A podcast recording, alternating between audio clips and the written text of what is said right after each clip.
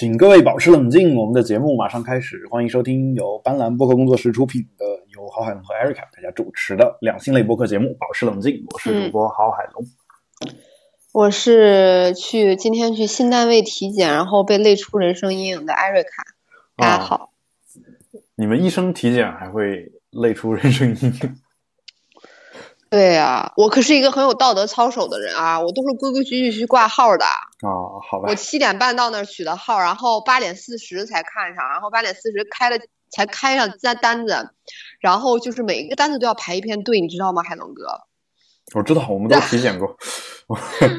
因为真的，我这么多年从来没有给自己体检过，就是，然后 B 超大夫就说啊，我觉得病人的配合度都特别高。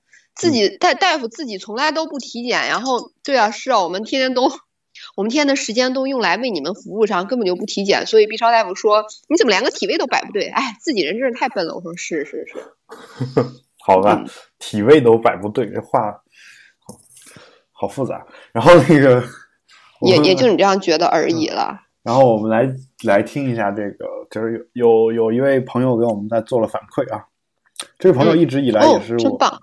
也是我们的一个热心听众，就是也给我们节目提了很多的建议啊。这些建议呢，我们呃会批判性的吸收，然后叫 C 的章啊。就为什么这么说呢？因为确实他提了很多想法，这些想法其实如果我我是他那个年龄，并且是他那个状态的话，年龄你连他的年龄都知道啊？呃，因为他可能就是还在学校里面。对吧？如果如果是我有那么闲的，就那么多的时间的话，可能我会照着他那个意思把这个节目做到他想要的那个程度。但是现实层面呢，可能有一些问题，我也跟他私底下做了一些沟通啊。不过我想说的是什么呢？我想说的是，这个主播真好哎。我想说的是啊，这个 要他一直呼吁我们要组织一个线下网友见面会啊。其主题是艾瑞卡和男粉丝见面会，啊，这个一举多得。谢谢大家，等我瘦到九十八斤的时候再跟大家去。一举多得嘛，这个顺便就可以替艾瑞卡解决一下个人的问题，是吧？好，真是替我妈想的真好。不，我没有替你妈想，我是替你想的。如果你你不只有我妈一个人在逼婚，你知道吗？太可怕了。哎，我我我可不逼婚，我就我是这样想的。我说，你与其让你妈去给你介绍，你不如自己去找，对吧？那你自己找我，我难道咱们这么好的平台你不利用一下？对呀，对，然后我我再考虑，现在就发一个征婚通告啊，可以，但是呃，就是考虑到你现在还没毕业嘛，所以我在想，是不是你等毕业了这个事儿都。定下来以后，还是得好好毕业，对吧？你一瞬间浇灭了人生的热情，你知道吗，海龙哥？我已经不想录了，再见！我要写论文去，我论文还一个字儿没写了。哎，不，我的意思是说，你到那个时候，你再公布自己真实的这个身份和情况，可能会好一点吧？就对你来说，我是这个意思啊。如果你现在想公布，我完全支持啊，然后举双手赞成。嗯，谢谢你的起哄。嗯，然后这个都没有问题。然后到时候呢，我。就是可能会考虑说，把把我们我们整个这个斑斓播客的所有主播都叫到一起，我们组织一个见面见面会啥的啊。但这个事儿呢，呃，暂时还没有。我要成为艺人了吗？是有那种是有那种电视上演的，然后粉丝会过来跟我签名拥抱的那一款吗？呃激动！我们可以安排一些粉丝，我们可以安排一些粉丝去做这个事情啊。但你也可以，就我我作为主持人，我是可以很不害臊的去介绍另外一个人。然后说现在是粉丝签名时签名时间，有有喜欢 艾瑞卡同学可以上来签，我可以干这个事儿啊，这个事儿我可以。然后呃没有问题啊，到时候如果我们真的得以得以这个事儿得以成成功的举办的话啊，那我觉得就是这些事情我们都可以想，都可以做。但你你你提前也也也在脑子里面想一想，过年我们就说点喜庆。好，你一定要提前两个月告诉我瘦到九十八斤。你用两个月就可以瘦到九十八斤，说明其实你也本身就也也不是很胖。然后，谢谢你对我衷心的夸赞。好，就是两个月九十八斤，肯定会提前告诉你。然后，呃，我们肯定也是会挑一个就是大家都比较有时间的这样一个时间。嗯，对，然后组织一下这个活动。但是啊，还是那句话，现在这个事儿还没有，就是没有。八字还没一撇呢啊！就是我们现在是我们的一个很美好的规划。只要有想法，我们就会先想一想。因为有才同学可能也打算对啊，我刚就我要去美国干嘛？哦，对对对，他有说过，对对，所以就是说我我我是在考虑他在去之前呢，还是等他去了哪天再回来以后，咱们再举办这样一个见面会，对吧？这样挺好的啊。但是就是因为我一直以来不敢不敢举办这个事儿呢啊，主要原因是有个说法就是这个。电台主播见光死嘛？我信。对，因为大家的这个一直以来听到的都是我的声音，然后看到这个人，发现跟声音啊，看到本来以为是个美少年啊，我一看人啊，发现还真的是个美少年，就崩溃了。对，然后啊没，我准备安慰的话都没有说出口。嗯，我虚假的赞扬就让你自己对自己的赞扬这么埋没了。啊，好吧，就反正就就可能会产生一些落差嘛。比如说，因为其实主播界也经常会有这样的情况啊，就是这种颜值担当毕竟不是很多，像艾瑞卡这样的颜值担当啊，就为什么我要 把他叫到我我们这个这个斑斓播客里面当主播呢？就是因为，哎，主主要是平平衡一下是吧？平衡一下我们之间。哎呀妈，飘飘然了。对啊，嗯，我想起当年俞敏洪说。长得丑的人就一定不会成功吗？那那那可未必啊！啊，然而也未必啊。他说他有一个，我有一个好朋友叫马云，他 他是这么说的。然后说那是不是长得长得帅的人就一定不会成功呢？啊，然后他说我有一个好朋友叫李彦宏，然后就就这么说的。但但是 当然李彦宏这个人他做的这个事儿啊，有一些事情我确实不是很认可。但他要说长得长相的话。啊，确实跟马云比起来，确实算是科技界长得比较帅的，对吧？对。然后，嗯，那我也讨厌他哦。对，乔布斯，乔布斯年轻时候也挺帅的啊。但老了之后是另外一种韵味，就他跟年轻时候那种少女喜欢那种帅哥那种感觉又不一样，是少女喜欢的大叔的那种造型了，对吧？哦，特别像，就是那种神神探夏洛克不是很火吗？嗯，就是里面那种高智商犯罪犯的那种感觉。哦。我，这是夸赞吗？对，我知道。嗯，夸赞。他们说我也有点像，有时候就是高智商罪犯，就是但是对，很性感，new sexy。他没有说我是，没有人说我像乔布斯，这个这个我还是 这个脸型是有点差别的，哥。对对对，然后呃，毕竟人家是这个犹太人，对吧？然后呃，然后就是嗯。然后俞敏洪说：“说那是不是一定要长得丑，又或者一定要长得帅呢？是，然而也未必。哦，你你前老板好啰嗦。然后说，你看像我，对吧？然后他说，一般一般他们吃饭的时候，一般都不敢把李彦宏和马云放在一起，放就是，然后。”一般都由他坐在中间做一个过渡，有人看上去反差太大 啊，就这种感觉啊。长大其实像老于，如果要天天出去演讲的话，那我其实我觉得我我来个线下聚会也没什么，因为我我也参加了不少线下活动，也主持过不少线下活动，所以所以的话，到时候如果场地合适啊，然后我们会定一个地方，但是但是肯定不会是免费的，这个我提前也跟大家说啊，因为嗯。因为场地场地是要收钱的，这很简单。然后我我我个人或者我们几个人可能毕竟是负担这个北京这边的场地可能还是比较困难。嗯，为什么为什么八字儿还没一撇呢？我们都把这些都想好。嗯，因为我们有足够的热忱和信心去做。嗯，好，那我们今天呢，就是首先来一则通知啊，就是可能我不知道这则通知大家听完会不会伤心，就是我们过年的时候。呃，暂停一期啊，就是我们俩请一天假啊。耶。然后下一周的，就是这周节目，今天的节目播完之后呢，我们下一周是没有保持冷静，也没有比特新生，我们就好好的歇一天，歇一周。谢谢老板。在下一周我们可以就是回归啊，大概就这么一个安排。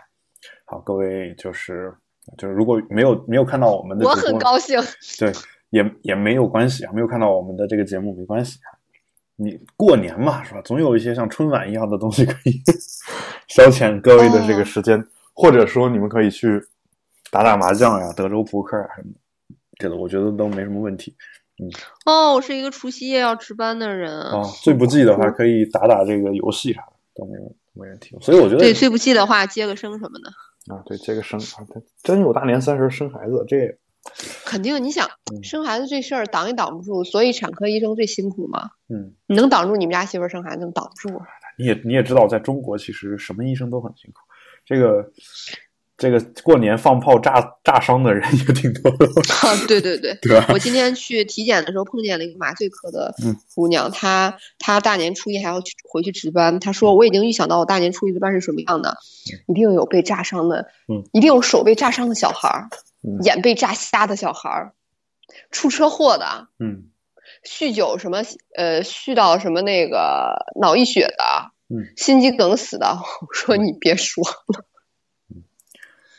哎，对啊，那个，我问你一个问题啊，就是你说你有什么事儿？好正，你有没有关关注过最近韩寒的一些动向？没有，因为他长得不够帅了，所以我哦不看他了。对，我因为经常会有人问到说《乘风破浪》的那个电影嘛，然后电影出了一个，哦，他有这么一部电影，出了一个主题曲，是一个啊，据说是非常直男癌的一个主题曲。然后哦，太好了，我没有听。然后很多人也会也也也问到我说你怎么看？然后然后我我的答案跟你一样，就是不看，就是不看这个事儿。这事儿我我我首先他他出这个东西，我其实不意外。然后呢，就我已我已经已经不怎么看，因为他其实就两性平权这方面的话，我一直觉得他是有一点点大男子主义。这个。一直以来是这么一个人，就这是我对他的一个理解啊。虽然我我跟他也不熟，因为他有小三，我想起来了，就花边新闻。对，呃，这个这个我倒不是用这个去评判他啊，这个这个我没有，就是，但是我总觉得他是一个，就给我感觉是这样。为什么？为什么？这个是从他的文字作品里感觉出来的吗？有时候也没什么为什么，你能感觉到，就是你是一个运用精准直觉的男人。那我问一下你，你你喜欢一个男人为什么？哦，没有为什么，对吧？你就是因为感觉。你要能把为什么讲讲明白，那我就可以照着你讲明白那个给你找嘛。就这个人不喜欢你，我可以给你找出十个跟他这方面一样的人，你可以继续挑，对吧？这个，但是但就因为你有时候你你说完之后，我马上照着那个标准给你找出来，反你你发现你就不喜欢，为什么？就是不是那个人。嗯，对吧？我我给你找一个长得像像吴彦祖的人。找十个往那儿一站，啊，那也不是吴彦祖，对，那也不是吴彦祖。其实你要的就是那感觉。好，好，所以韩寒这个事儿呢，我们就先先这样啊。就是其实，呃，中国的男女平权任重而道远，但是有时候呢，怎么说呢？有时候我我我作为一个支持平权的人呢，有时候也不知道该怎么怎么说这个话。嗯嗯，就是有有一些女权主义者他会说说这种。原则性的问题一旦要开始讲的话，势必就会无趣，啊，无趣的话就是没有多少人爱看了。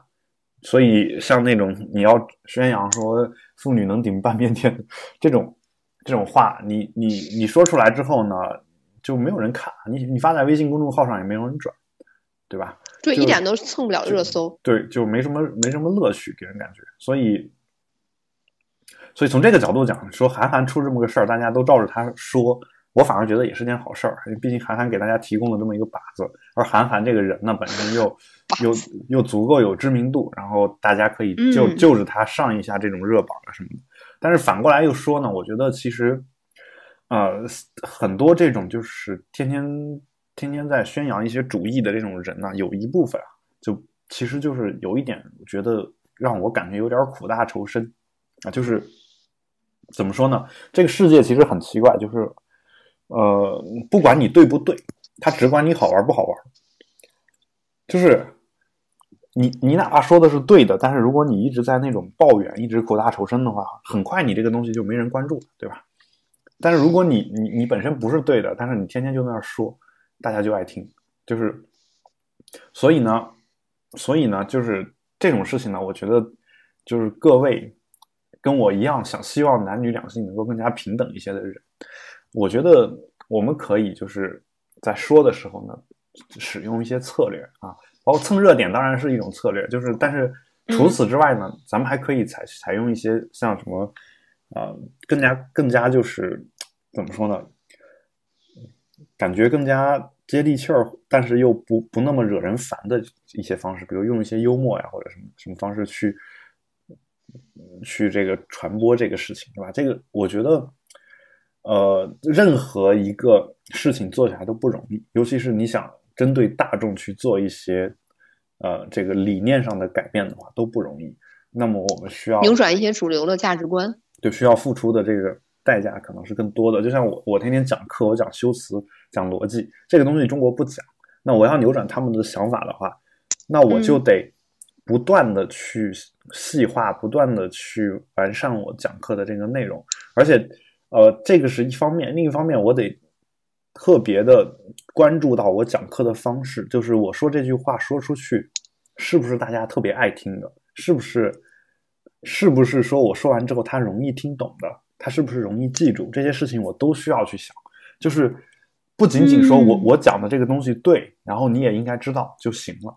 我需要考虑的是，我说完之后，他听完之后，他认真听了没有？他听完之后记没记住？会会想这些东西。你只有把这些东西都想透彻，你再去讲的时候，可能可能这个人才就是你你这种。这种传递和传达才是有效的，对吧？我我觉得其实我们现在不容易呢。对，现在整个这个呃，就是男女平权这一块呢，要么就是走那种呃，有一点点那种 low 的那种路线，就是呃，就是特别就是动不动就上来就就谈这个屎尿屁臭，然后再加上一些这个跟跟性有关的那种，我们觉得。老司机啊，这之类的这种东西，其实我觉得这个东西它可能能打到一部分用户，或者打到一部分这个听众或者是读者，但是我觉得还可以做一些稍微就是就是同样浅显易懂，但是给稍微就是怎么说呢，就是稍微不喜欢这种啊，就是正面一点呢，这种人看的东西，就像我朋友圈转的很多文章我不看啊，但是我知道那个东西有很多人看。但是像我这样的人可能会看另外一些东西，那能不能用那种方式来给像我们这样的一些人传递一下这种信息？我觉得是可以的。啊，只是说这一块呢，有个感觉就是你感觉就是他有点像大学里面教授，他只管自己写写写这个论文写的好不好，他不管说我给学生讲课讲的好啊，就这种感觉啊。为什么我会说这个话呢？因为跟我们挺像。对对对，就是。啊，只管你文章写的好不好，不管你手术做的好不好，嗯，对对对，就是一样的，就是看你文章写的好不好。你上课上课教教教的教学生，学生听不懂，学生活该。但我觉得，就是如果你想让更多的人改变观点的话，不应该是这种态度，对吧？然后 来，我们今天的这个话题呢，其实是上一周我们选的两个话题就没有没有来得及聊。我们来看一下啊，对，因为一直 在说。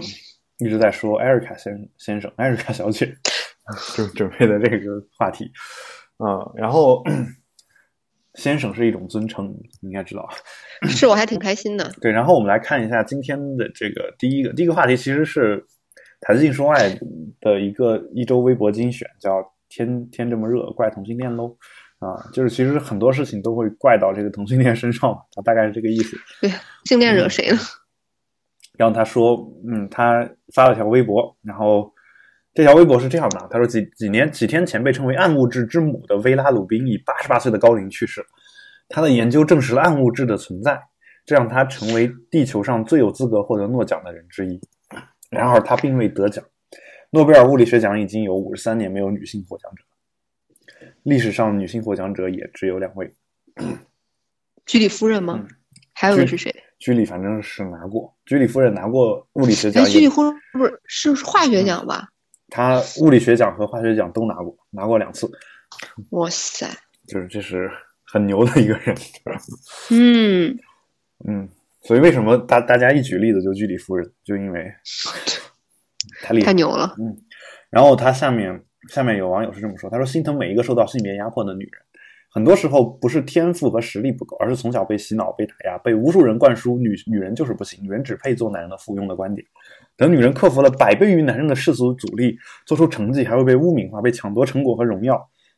希望女性不要放弃向男性统治的领域进军。对啊，我们又不能赚的比你多，我们赚的比你们多了，你们只会把我们作为沦为跟你们一起还房贷跟赚奶粉钱的工具。没有啊，就是这你你遇人不淑，就是你你不要跟那种人混就完，就这这是我的一个态度啊。对我有一个一年之前的相亲对象，竟然竟然敢翻回来找我，嗯，理由是中间人告诉他说我找到了好的工作，嗯，好吧，让我特别震惊。就就是这个是很奇怪的，就是感觉对，然后他还你认识的这个 相亲对象都跟我我们对特别奇葩，我见到的周围的人都是断档的，这事儿很奇怪。我被你受我我被你深深的打击了。对啊，就是而且他问过我两次，他问过我两次，嗯，是不是妇产科的大夫赚的特别多？就是因为他我的中间人跟我是一个医院，嗯，他说。对，他说：“嗯，我的谁谁谁经常说他们家的媳妇儿比他赚的要多得多。”嗯，就是嗯，就是中中间人嘛。我就嗯，我就在想，后来我才对大脑迟钝想，他是在暗示什么嘛？然后今天我在医院里 在体检排队排的心情焦躁的时候，他嗯，然后说谁谁跟他说说嗯，我应聘到了好的医院。我说哦。我说是中间人嘛，中间人的家属。然后济南说，呃，他的意思可能是你留北京了，这样我们就开可以开始处对象了。嗯，海伦哥，你知道我当时，呃，嗯，你知道我当时 一万头草泥马呼啸而过的感觉吗？嗯，但是但这个这个我倒，如果是北京的话还好。What the fuck？就如果是因为一个城市这一个理由，我觉得还好啊，因为确实异地恋这事儿，我觉得不是因为这个吧？啊，我觉得是因为我即将要成一个累得要死正式的妇产科大夫，而且还能赚回来大把的薪水，可以跟他一起共同还房贷，而且还能赚得起奶粉钱吧？嗯，但我我是这么想的这事儿，因为现在很多人骂男人直男癌是两种，或者说骂男人大男子主义两种，一种是就你就别给我工作，你在家待着，我挣钱，对啊，所有都给你。这这事儿会被骂，这个直男癌。还有一种是说，那咱们一块儿工作，一块儿还还房贷，好像也被骂直男癌。那我其实不知道，不知道就是什么样的人不会被骂直男癌？可能只有霸道总裁不会被骂直男癌。对我，我就很奇怪嘛。就前两天我在知乎上也看到一个这个，嗯，就是说说法嘛，说这个。呃，男的男的跟女的的这种对话，说赚的钱应该归谁？就是这个钱应该由由谁来管啊？说你看啊，就是有一位叫一百字以内能写出什么样的讽刺故事，一位叫烟西雨的 游戏，那不这个叫新游主编八八三八三零啊，评测级新游主编，他这么写的，他说两个人对话，男的说关于彩礼。嗯然后女的说二二十万一少一毛不嫁，然后男的说关于房子小于两小于八十平两室一厅不嫁，男方出全款，房产证上加我名字。那么这顿饭钱当然你出啊。那么薪水，我是女权主义者，我赚的钱自己花，你赚你拿的钱，你的你的钱拿起拿出来，我们一起花。我也不认可这种，就是到到那个机会的时候，嗯，呃，就你原来是怎么说的，海龙哥？就是享受权利的时候要平等。嗯，付出义务的时候却讲那个 lady first。嗯，对啊，就是这种感觉。他他不是 lady first，他是 lady first 不付出义务。啊，对。嗯，对，所以所以其实，嗯，其实这个网友说的这个情况呢，我其实有时候是这样的。就前两天我还看到另外一个案例，就有一个女的，就是嗯要去备孕嘛，然后就就跟领导请假，说她自己自己在床上。起都起不来了，然后结果呢？天天在朋友圈晒各种在各地旅游的图，然后请了两个月，请了两个月假，而且是他要求是不能扣他工资，然后也不能开除他，然后怎么怎么样，然后两个月就是只上了大概不到一周的班，还是怎么样？然后本来那个公司，本来那个公司其实领导对大家都很宽容，一般有什么事儿说一句就差不多了，但由于有他的存在，整个的管理最后就开始收紧。而且由由于有这一个奇葩的存在，到后后面你会发现，很有可能他在下一次再招这个女性的时候，就会就会谨慎，你知道吗？而且就会，比如说大应届的毕业生，他就会说说，那就我们就不要女了，或者说，呃，或者说我们就得想签这个要不要怀孕，或者是这样的一些想法，是吧？就是所以说，有时候这个事儿，就像就像我说的，之前我们学校在法国的时候，我们学校，呃，中国学生就是读半年，然后就去嫁人了，或者怎么样，那他嫁嫁人一走，然后就会给学校留下一个印象，就是中国学生不靠谱。然后就呢，然后对下一届我们的中国学生来说，就是一个非常悲惨的打击，就是他就不要你了。就好比就中国，比如说某一个大学毕业的，然后他出去申请美国一个大学，申请完之后发现材料造假，最后很有可能的一个结果就是，这个中国的这个大学未来几年都不可能升那个学校升成功，就基本上是这种情况。那同样到这个两性择业的时候，可能也有这这样一个情况，就是其实。很多时候并不是说说这个老板就怎么样，老板可能一开始很好的人，都是被这种奇葩虐。单位的这种制度本来这个我同意，本来也是很很人性化的啊。但是如果有人就比如说天天他就是不上班，然后就跟我要要钱，然后他说我年终奖我也不要啊，然后啊甚甚至有些人还要要年终奖，这这事儿就有点不要脸，对吧？然后有些人说呢，年终奖我不要，但你工资得照发啊，反正我不辞职，你也不能开我，你要开我，你就得按劳动法那样去赔我。就有这样的人啊，就这个事儿，就是为什么劳动法就是劳动法刚出来的时候，跑到医院来来开假假假条的，对啊，非要我给他写先兆流产。我说你没有先兆流产，我怎么可能给你先兆流产？对啊，就是就这个事儿就就很很痛苦，对吧？当然当年淘宝上也卖过假假假的假条，是吧？这个我觉得得看你你怎么怎么用啊。这事儿我我有时候不太反对用，但是你用在正当的途径用。途径我是认可的，比如说你逃个军训啊，这这我觉得可以。但如果你想，这是正当途径啊，好吧？难道不是吗？难道你不应该参加军训吗？我觉得不应该啊。为什么人为什么要当兵？人为什么要真的当兵？不，人为什么要参加军事训练呢？我又我又给你洗一下脑不行吗？你的问题真的好多呀，VPN 都要被禁了，你还在这不知道有的没的。嗯，好吧。这个话是你说的，不是我说的。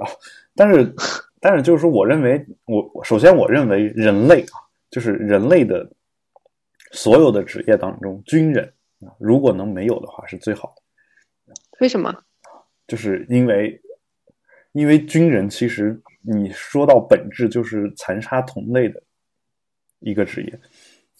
就是你说到本质的话，就是这么一个职业。我作为一个世界大同的这样的一个。向往世界大同的人，我认为人不应该去残杀同类，所以我认为不应该有军人。但是有时候呢，会存在一个问题，就是你不杀别人，别人会杀你。对对对吧？所以这个时候有时候军队又是必须的。但是我认为，你既然有军队了，对，你既然有军队了，你干嘛一定要让我们也去去参加这样的事情的一个训练，并且把它当成？既然已经干了坏事，你为什么还让我们再继续？这意思吧？对我，我不一定，我不一定觉得它是坏事儿，但是它它的存在的必要性是仅限于我刚才说的那一点。所以其实有时候我觉得美国的这种雇佣兵制度是对的，就是说你让我当兵可以，你给我给我挣工资就完，对吧？然后你挣着工资当着兵，那你死了也是正常的，理所当然的，因为这就是这么一份职业。然后你你的职业道德就包含着要为为别人去贡献出生命，就好比说现在。现在我为了一个正当的职业，你让我去参军，为了一个正当的目的，你让我去参军，我觉得完完全是没有问题的，对吧？然后，如果我真的参了军，并且牺牲在战场上，那我认为也是我我应尽的一个义务。但是如果你说就在和平年代，并且已经在就是军备已经很很齐全的情况下，然后非要去让我去参加一个军训这样的一个军事化的管理，那我觉得其实，呃。就是首先这个事儿呢，就是我本身不太认可，但是在不认可当中呢，又有一个程度问题啊。就比如说你，你想，这个中国军训一般他教你教的是什么？教你教的是走个队列，然后叠个被子，叠个被子走个队列，然后站个军姿啥的，就干这个事儿。然后像我军训。军训，我觉得我比较比较就是我认为啊，我军训当中比较有价值的一点，就是我至少还拿过枪啊，然后真的枪还还射击过，这个事儿，我觉得对于中国人来说，那他肯定是一个非常难得的体验。但有些人他他军训基本上就是走队列啊，齐步走，正步走。对我们就是。然后后女生跟男教官谈恋爱。对，基本上就这种啊。然后，那对于这种军训，我觉得就是意义就不大，就意义就不大。你如果真的给我训练点这种实战的这种东西，那我觉得没问题。就或者你就像韩国或者是台湾，你说每个男的必须去当三年兵或者当几年兵，必须服兵役。我觉得这个对也可以，就是只是说你你得教。哎，为什么大陆不这样呢？大陆因为人多，那很简单。大陆理论上也是这样，就是。它法律规定是必须也是这样的，只是说，呃，它法律还有个额外的条款，就是如果你如果你是因为上学的原因，你可以暂缓服役，就是哦，就就有这么一个特殊的原因。但是大陆有个问题，就是说你上学的这些人体检都过不了关，嗯，你你让我去扛枪，我我我这个视力散光眼，然后怎么瞄得准呢？你知道吗？上战场还得戴着眼镜去上。这事儿也也比较痛苦啊，就是，嗯，就有时候会有这样的情况，但其实其实本身也是有这个义务。这个我，这个我觉得国家的法律这么规定啊，就是也没什么问题啊。但是，当然你非要说有问题也有，就是我个人一直觉得，哎呀，这个话不是当讲不当讲。我我觉得我讲完讲完这句话，嗯，就是就是我我感觉啊，就是我国的军队的领导权。可能会，可能跟现在的这个状态，它并不是我想象当中的那种状态。我只能把这话说到这份儿上，要不然这个节目明天就没了。然后，然后，哦哦，对，然后就是我我这是我的一个观点，我我的一个观点。所以就是，就好比说，那咱们就拿美国来说吧，美国他共和党、民主党上台啊，他都不那个军队都不是听某一个党党领领导的嘛，对吧？啊，就是这种感觉。就是他是他是这个国家的军队，对吧？这是这种感觉啊，我我更支持的是这样一种感觉啊，对啊，所以而且其实而且其实是什么呢？其实就养的这个军队也好，包括我们国内的这些武警，就是其实都其实都在花我们纳税人的钱，对吧？这个钱其实是我们交上去的钱，所以我们享受这个国防本身也是应该的。就是这个事儿，我要不然就是我们我们成立一个政府的目的是什么？我们的目的就是最最终极的目的，就是说对外要对外要就是保家卫国嘛，就是你你得给我创造一个安定的这样一个环境，不要让外国人欺负到我们头上来，对吧？对内呢，那你得有有有这个警察啊什么的维护社会治安，对吧？这是我们交税的一个最最重要的目的，不说是最重要的，它也是最重要的之一吧，对吧？那嗯，对吧？这个。咱们还是从政治上上面绕绕回来说 说点别的啊。对对，说两性。对，说两性啊。然后他说，第二网友二说说机会平等的前提是公平的大环境，大家都站在赛道上跑，这没问题。但你先把一部分选手的腿砍掉一截，同样的赛道，机会平等，呸，跑呸。然后没有没有人求要求别人让着女性，这个完全看科研水平。但很多女孩小的时候，即使有这个天赋，也不信自己能成为科学家。这个确实是很。很重要的一个点，就是我们从小就给给各种人灌输嘛，就就像很多男的从小也不认为自己能成为一个好的护士一样，对吧？就是啊，对，就是就是说这个事儿就是女孩子干，这个事儿就是男孩子干，你你就别干。就为什么程序员现在清一色全是男的，就女的特别少，甚至还甚至整个互联网开这个嗯开大会的时候有各种侮辱女性的倾向啊，就把整个程序员群体给干的跟色情狂一样。但是哦，shit，就是为什么这样呢？就是因为从小告诉女的说，女的你就别适合，不适合计算机，你就别编程或者怎么样，经常是这种感觉啊。就与此相关的还有就是女的数学，啊，女的数学老寒腿儿，不要跟我提数学。对啊，但其实其实你你你不喜欢数学或者你觉得学不会，有很大一部分原因也是你小时候别人告诉你女的就学不会，对吧？就如果如果他告诉你说女你你如果如果他每每天在你耳朵旁边说的是你作为一个女生居然学不会数学，如果他每天是这么跟你说的话，我估计你就算学不会，你也会咬着牙去学，最后你还说不定真的就比别人强。就其实就有这么一个道理，就好比我我我作为一个我们班第一名，然后如果我比如我数学学不好，那肯定会天天有人在我旁边说：首先你你是我咱班第一名啊，你物理怎么学的会？你化学为什么学的会？为什么就数学学不会？就会有这种人。然后呢，说你又是一个男生，他就会这么去说。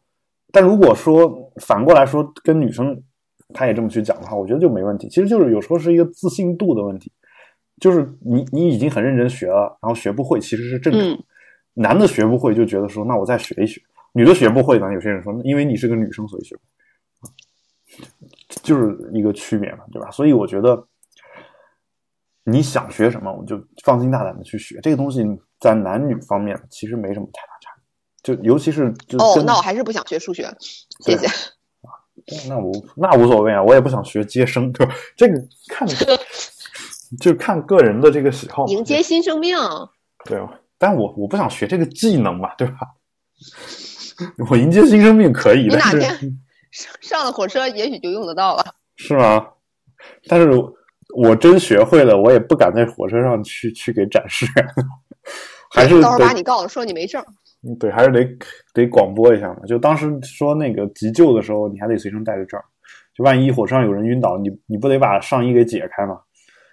就这我一个男的，如果万一女的女的晕倒了，然后我我又有急救技能，我肯定得跟先把她上衣解开。我刚解开，旁边她丈丈夫过来一拳把我打倒在地，然后然后又又得又得再来一只人把我的上衣也解开，然后这也是这也是有可能，对吧？所以。所以，就是就是这些方面，其实还是得有一些专业的一些认可，就大家才才更愿意相信。但如果你本身是一个男妇产科大夫，啊，你你们有证吗？我想知道，就是你们会随身带着那个证去工作证什么的？这个不用带呀。不啊，但那我想问的是，比如说火车上有一男的男妇产科大夫啊，突然有一个女的要生了，然后这男的过来说：“我妇产科大夫，我给你接生。”然后，万一旁边人不信怎么？我觉得很多人都不会去的，是吧？就是我觉得，我觉得是会信。起码我不会去。当然我是会信的，但是，但是就是我我不排除有人是不会相信的，因为因为，对吧？对，你明白我的意思。不过我有一个内科同学还真干这个事儿，他说他有次从。东北回来火车上，然后有人跟他说有位女性乘客不舒服，嗯，然后他就一见义勇为的去了，然后他给我发微信说，他先兆流产，真的不会吃，嗯，我说这样，然后怎么办？然后他是个搞内科的，然后然后我也没有问他，然后我以为你们俩开了微信视频，你现场指导，没有没有，事后跟我说的，而且现场流产确实也没什么好办法，嗯。好吧，嗯，好，然后我们再来看一下他们下一条的微博啊。他说，据说腾讯 QQ 飞车项目 UI 设计师性别男啊，然后是跨性别异装爱好者。呃，看来腾讯对我想问，什么跨性别异装爱好者？这句话翻译成正常的语言，不就是异装癖吗？对啊，是啊，但是癖是带病字旁的嘛。现就像残疾人，现在你都不能说残疾人，你得说行动有障碍人士，就是一种。一种尊称，就就如果你认为他还是个病的话，那他还是个异装癖。对，就是这意思吗？对，是这个意思。但是，就好比你你三十年前看那个心理学书上，你讲到同性恋的时候，你说的是同性恋患者，嗯嗯，但你现在你不能这么说了嘛，对吧？这个我觉得是，呃，就是语言一直在不断的演化和进步，但就有时候是看谁干过谁，就是看看谁干过谁。就是就像现在很很多人现在说强迫症一样，强迫症难道不是病吗？对吧？强迫症其实是病，但是大家都都觉得强迫症不是病的时候，强迫症这个词，大家强迫症这个词听上去就没那么讨厌了，对吧？你知道吧？嗯，就就就还有包括脸盲，脸盲症，脸盲症其实是病，但是如果你你都自称脸盲症的话。也也就不是不是什么病了，对吧？啊，就对。所以如果你说大家异装癖者说我就是一装癖，怎么着吧？然后最后你你发现“癖”那个词啊，其实应该叫一装痞，对吧？然后那个词呢，那个字呢，可能就已经失去了它原来当当病讲的那种不好的含义。所以这个事儿就是有时候你得看谁更牛嘛，就是看看看谁更不在乎这个事儿。如果如果说普遍大家觉得那个字还是原来那个意思。要把它换成说跨跨性别异装爱好者这个说法的，那我觉得，我觉得这个也是一种一种态度，或者说也是一种可能的走向。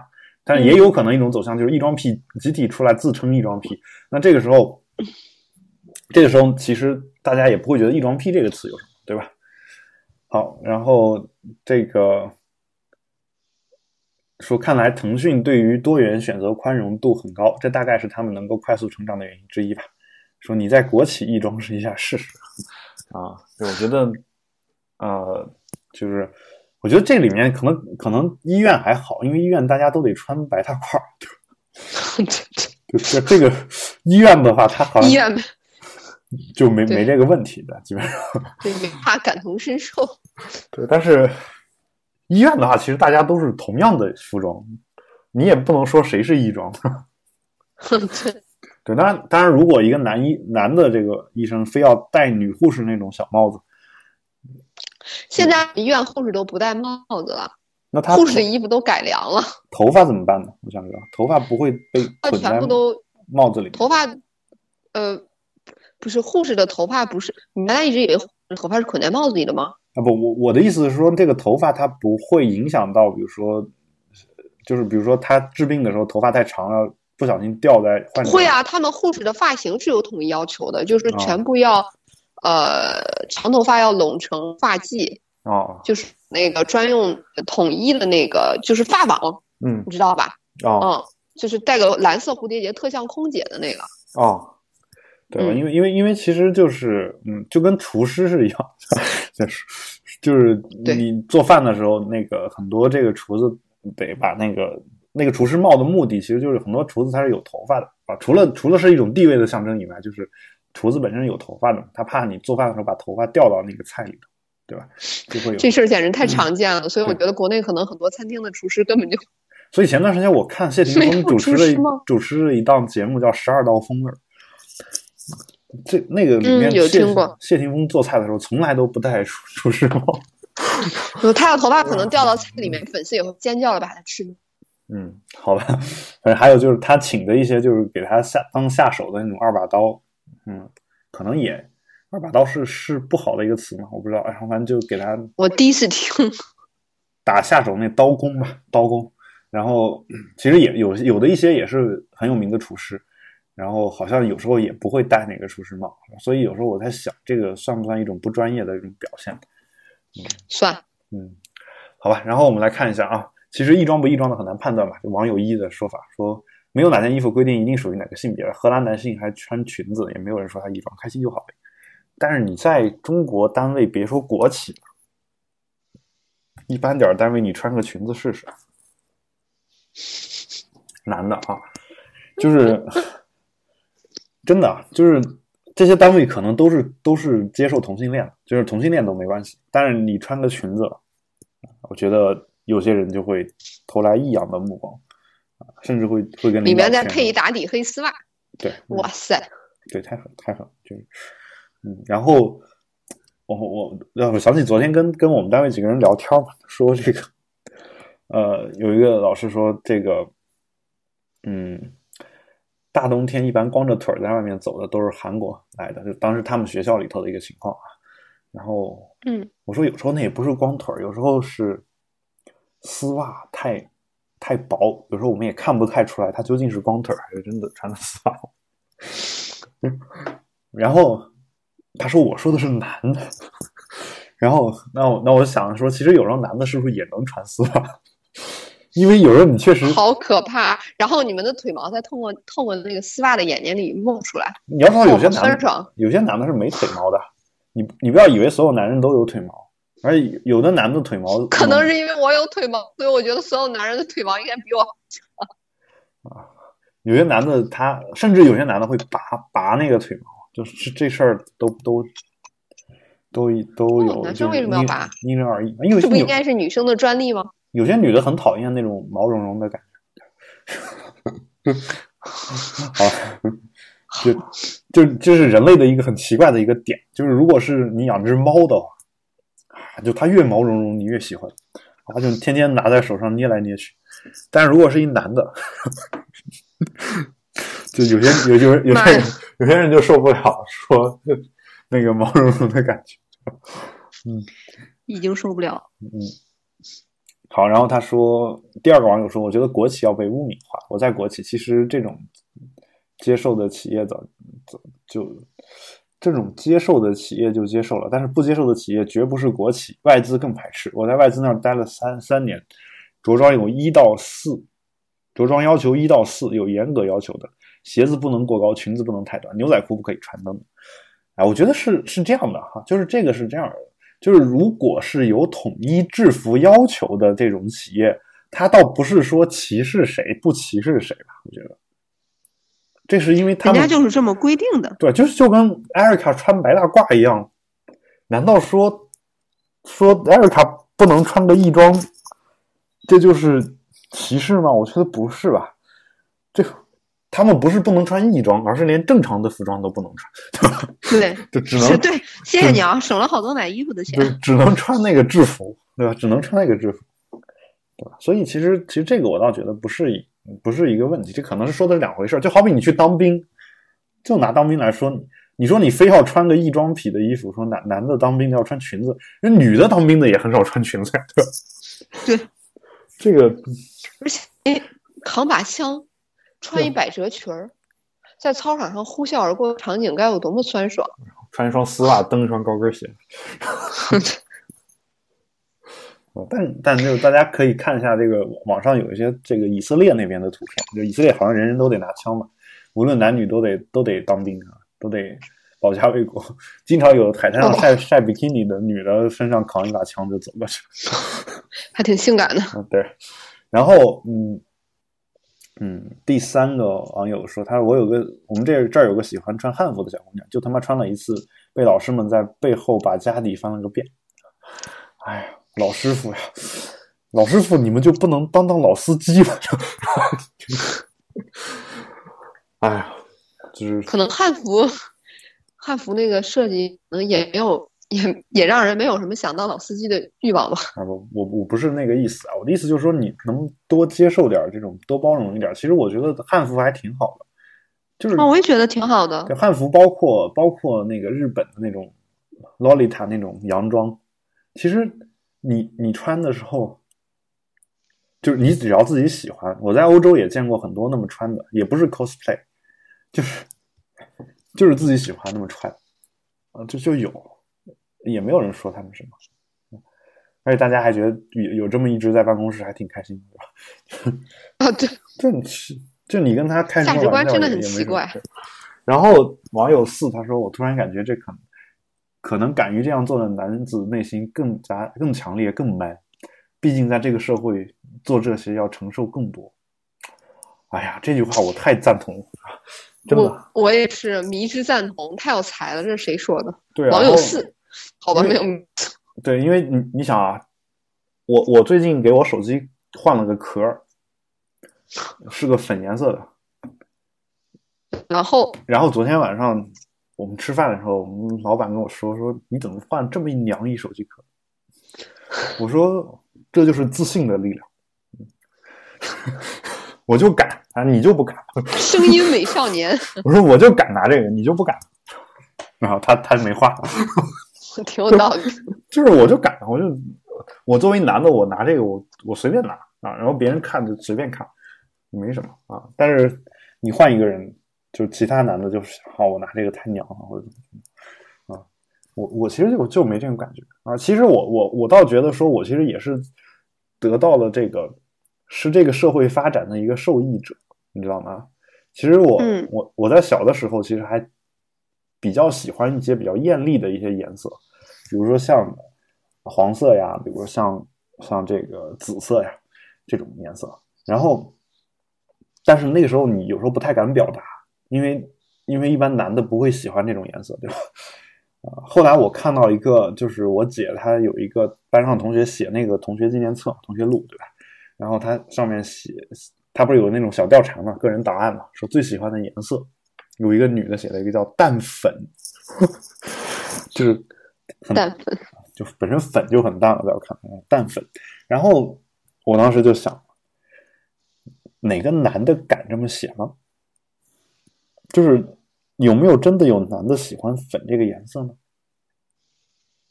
我当时当时就在想这个问题，后来我就想说，真的喜欢他敢这样直接说出来吗？啊，当然后来我还是就是比较遵循国内的这个统一的这个大家的大环境的一个想法，就我我自己可能那时候也被洗脑了，说反正男的不应该喜欢这个，就最后还是喜欢偏蓝色呀、绿色呀这种颜色，对吧？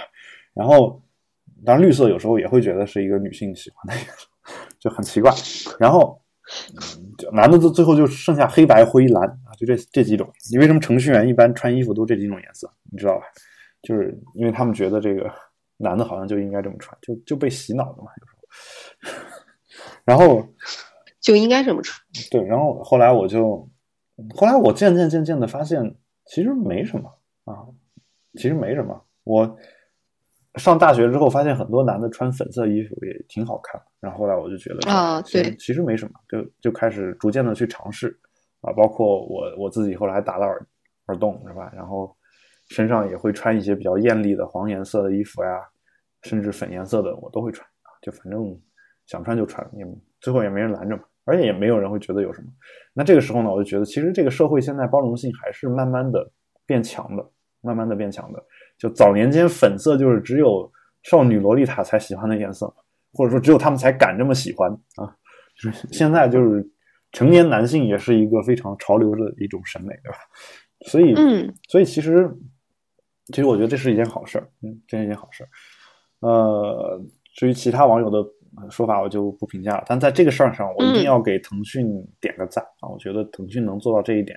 就我，我虽然我之前老东在新东方啊，包括我现在对同性恋这些都不太排斥，但可能我还真没有见过在我们单位会有异装癖这样的人啊。就是我不知道是因为单位文化没那就是表明你们单位有有有公开的同性恋了。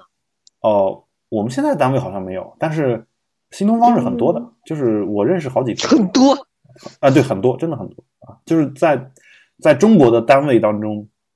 有是同性恋并且敢公开承认的人数，可能算比较多的。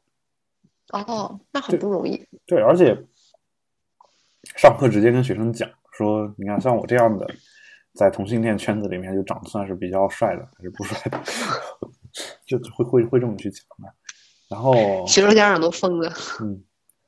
好，然后我们再来看，再看一条吧。他说，反台湾同性婚姻合法化的家长代表说了这么段话啊。家长代表叫林素梅，这个一定要让我念，一定要让我念，你念不出来那个感觉的。好了，嗯，台湾的家长代表说，不照天理的法案，要让我们乡下的孩子越来越少，让我跟我们的阿公阿嬷断子绝孙，什么男生娶男生。女生娶女生，人若不照天理，天就不照甲子。现在都已经几月份啦，还这么热？像不像台湾阿妈？哦，像，但是确实是阿妈。所以你刚才念那个词应该是阿公阿妈，不是阿嬷。就是虽然它是容嬷嬷的嬷，但是其实 其实是阿妈。这个。可是人若不照天理，天就不照甲子，是什么意思？啊，你你终于也感受到大陆人没有台湾人有文化，感受到了啊！我没有台湾人民有文化。人若不照天理，天就不照甲子，就是人不按天理来办事儿的话，天就不按六十年一个甲子这样去循环。甲子就是我们的纪年方式，对吧？大概是这个意思啊。这也是我看他的字面意思望文生义的。你好厉害。然后呃，当然就是嗯，这个家长代表这个呃，就所以其实大家所有的这种反对同性恋的言论啊，包括说这个人一定要生孩子这种言论，其实都身上都肩负了一个我们为人类要为伟大的人类繁衍要做出贡献的这样一个责任。其实我是很佩服他们的，就是为为什么他们会有，对吧？为什么他们一定要生生育？对 对，这事儿咱们的家长也是这么想的呀。是啊，对啊，一样的嘛。对，所以咱们家长，你说你是同性恋，他支持你吗？我觉得，嗯，你吊打起来，你回家跟你妈这么试着表白一下，你可以测试一下他的反应，说其实你喜欢的是女生。好主意，你看一下他会他会对你怎么样啊？我觉得一样的，就是这个事儿呢，嗯，有时候我在想吧，虽然我被逼婚或者是被怎么样，我觉得我承受的痛苦远远没有没有一些我的同性恋朋友他们在承受家庭的压力更大。我觉得在这方面可能还是比较幸运。对我们还是，开放度也不够。嗯嗯，好吧。然后说天气太热就怪同性恋。对，这下面的回复倒是挺有意思的。天气热你开空调，怪什么同性恋？嗯，然后嗯，然后这下面还有一个，还有一个这个关于打游戏的问题，说许多男生都喜欢打游戏，虽然嘴上说可以控制时间，但游戏这东西玩玩起来真的是停不下来。打游戏的朋友应该都懂。哎呀，我跟你说，我打游戏的时候啊，哦，你也打游戏啊？他说：“你们应觉得怎么解决这个问题，让情侣关系更和谐？”我打游戏的时候是这样的，就我停不下来，那个时代早就过了。我初中、我高中的时候就彻底能停下来。就是我高中时候，我能高一、高二的时候，那会儿《剑侠情缘》网络版刚出来，我能每天晚上打打游戏打到凌凌晨一两点，嗯，然后第二天六点钟去上课，然后 妈呀，就就干这个事儿。但后来我打了大概。把那个人练到三十级，觉得实在没意思，就就不打了。后来我想说，是不是因为我级数太低了，不能不能出去乱杀人？然后我就跟我的一个亲戚要了一个级数特别高，九十九级，当时最高就是九十九级吧，好像。然后一个账号，专业，要了那么一个账号，然后去打，结果呢？结果打了一把就不想打。因为其实你发现九十九级进去了也不能随便杀人，就当然杀人只是一方面，就是你觉得没什么意思到最后，因为九十九级你周围也全都是九十几级的，也也不太好打。就他不他不像说你三十级的时候周围你全是三十级的，就是你到九十几级的时候你你不可能说我再冲到个三十几级的人堆儿里面去杀人去，对吧？这对就比较痛苦。对，所以。所以，我我那个年年代确实停不下来，后来就没有这个情况。现在我也玩游戏，但是玩游戏我会这样，我会比如说在在我在我妻子不在家的时候开始玩，然后大概我知道他他什么时候快回来了，我就定个定个闹钟，在他回来之前那一段时间我就停下来，就就就好了。但我一般会玩玩到一个完整的章节结束啊，就大概大概做了这么一件事情。然后网友一是说开玩笑，男朋友哪有游戏好？对吧？就是这就我上次说的，原来原来还有妹子会这么想。对啊，你想就是这个，嗯，对啊，还有网友五嘛，沉迷游戏无心找男朋友，这种这种看，就跟你说，沉迷学习无心找男票。你永远不要低估女同志，你永远不要低估女性啊！就妇女能能顶半边天，就是，真的是这种嘛？就老罗说的，你在拉斯维加斯赌赌博，经常是一般都是赌的昏天黑地，老老婆要走，老公不走，最后两个人在那儿离婚的。反正那儿有汽车离婚通道通道，然后开着车直接把，呃，就跟麦当劳那个、肯德基那个汽车快速购买餐购买窗口一样。开车通过那个通道，把把俩结婚证扔到里面，里边哐咣一盖章，给它扔出来，然后把头伸到外面喊下一个，然后 就就能就就能那么离婚，对吧？在美国拉斯维加斯那么干，但是他说也有一些情况是，老婆在那玩的上瘾，老公要离婚的，这都不一定，都不不一定光是男的这个，对吧？对，例子也很猛的。对，然后网友三说一起打同一款游戏，输了还能互相安慰。网友四说没有关系，单身狗可以想玩就玩。这其实真的是很多单身充满了淡淡的忧伤。很多单身的人跟我一直一直给我说的一一句话呀，他说单身多好呀，说想去哪儿就去哪儿，想做什么就，想玩游戏想玩多久就玩多久，充满了一种淡淡的嗯。寂寞的感觉。嗯，好吧。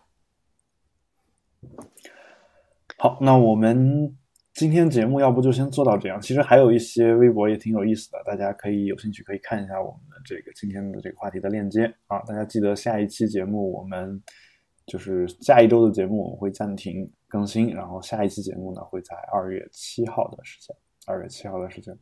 好，那我们今天节目做到这儿，拜拜。好吧，拜拜。哦，忘了，请各位了保持冷静啊。那个，对对，还有那个，还有还有那堆 Twitter 账号。对，Twitter 账号 Keep Calm Podcast，然后我们的微博呢是保持冷静博客六个汉字啊。好，所以今天我们额外的又多了一段 After Show，然后呃，就反正反正大家都懂的啊。还有我们的 Telegram 群也欢欢迎大家加入，也欢迎大家跟我。